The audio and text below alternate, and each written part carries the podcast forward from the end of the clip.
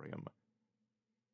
It was a strange sensation for the congressman, who had first come to the attention of this institution eleven years before as a virtual public outlaw, a seemingly corrupt, cocaine snorting, scandal prone womanizer who, the CIA was convinced, could only get the agency into terrible trouble if it permitted him to become involved in any way in its operations. But now the director himself was leading this civilian into the bubble, and everyone was standing in silence as if a holy man were passing. The oddness of this moment is hard to exaggerate. America had just won the Cold War, a triumph every bit as significant as the victory over Nazi Germany, yet there had been no V Day celebrations, no ticker tape parades, no Douglas MacArthur to publicly celebrate. Life in the capital seemed to roll on as if there never had been a Cold War. At this moment, Charlie Wilson, of all people, was about to be honored as the architect of a great American triumph. On a large screen on the auditorium's stage was a quotation, all that was necessary to explain why they were all there. Charlie did it. President Zia ul Haq of Pakistan explaining the defeat of the Russians in Afghanistan. The director quickly came to the point. The defeat and breakup of the Soviet Empire is one of the great events of world history.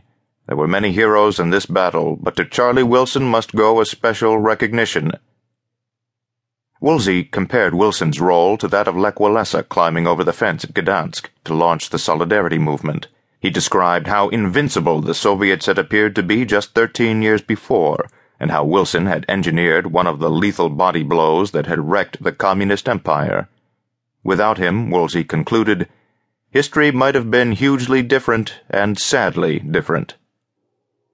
Sitting in the third row of the audience, a man in his fifties with thick glasses and a bushy mustache chewed gum manically, as if he were about to explode.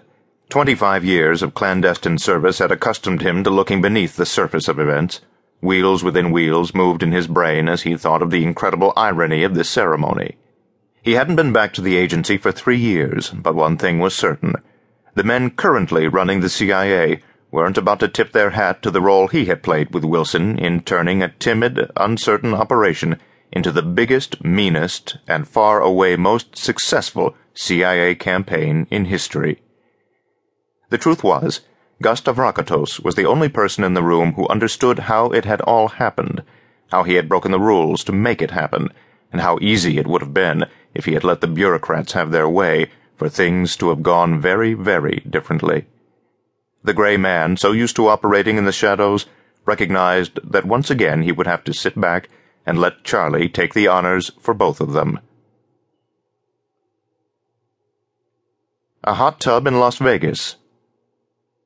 When Congressman Charlie Wilson set off for a weekend at Caesar's Palace in Las Vegas on June 27, 1980, he was a man in search of pure, decadent pleasure. The moment he walked into the hotel and saw the way the receptionists were dressed, he knew he had come to the right place.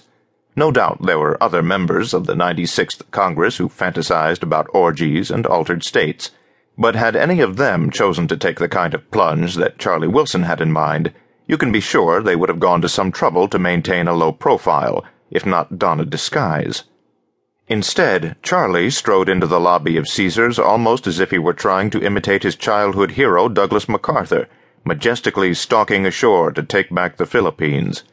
He looked in no way ashamed or uncertain about what he was doing in this center of gambling and entertainment. In truth, it wouldn't have been easy for Wilson to fade into any background. Six foot seven in his cowboy boots, he was handsome, with one of those classic outdoor faces that tobacco companies bet millions on and he just didn't have the heart or the temperament to operate in the shadows. He looked like a millionaire, but the truth was, after eight years in the Texas legislature and almost as many in the House, he had nothing to show for his efforts but debt and a $70,000 a year government salary that didn't come near to supporting his lifestyle. In all of Vegas, there was no place like Caesar's Palace in 1980.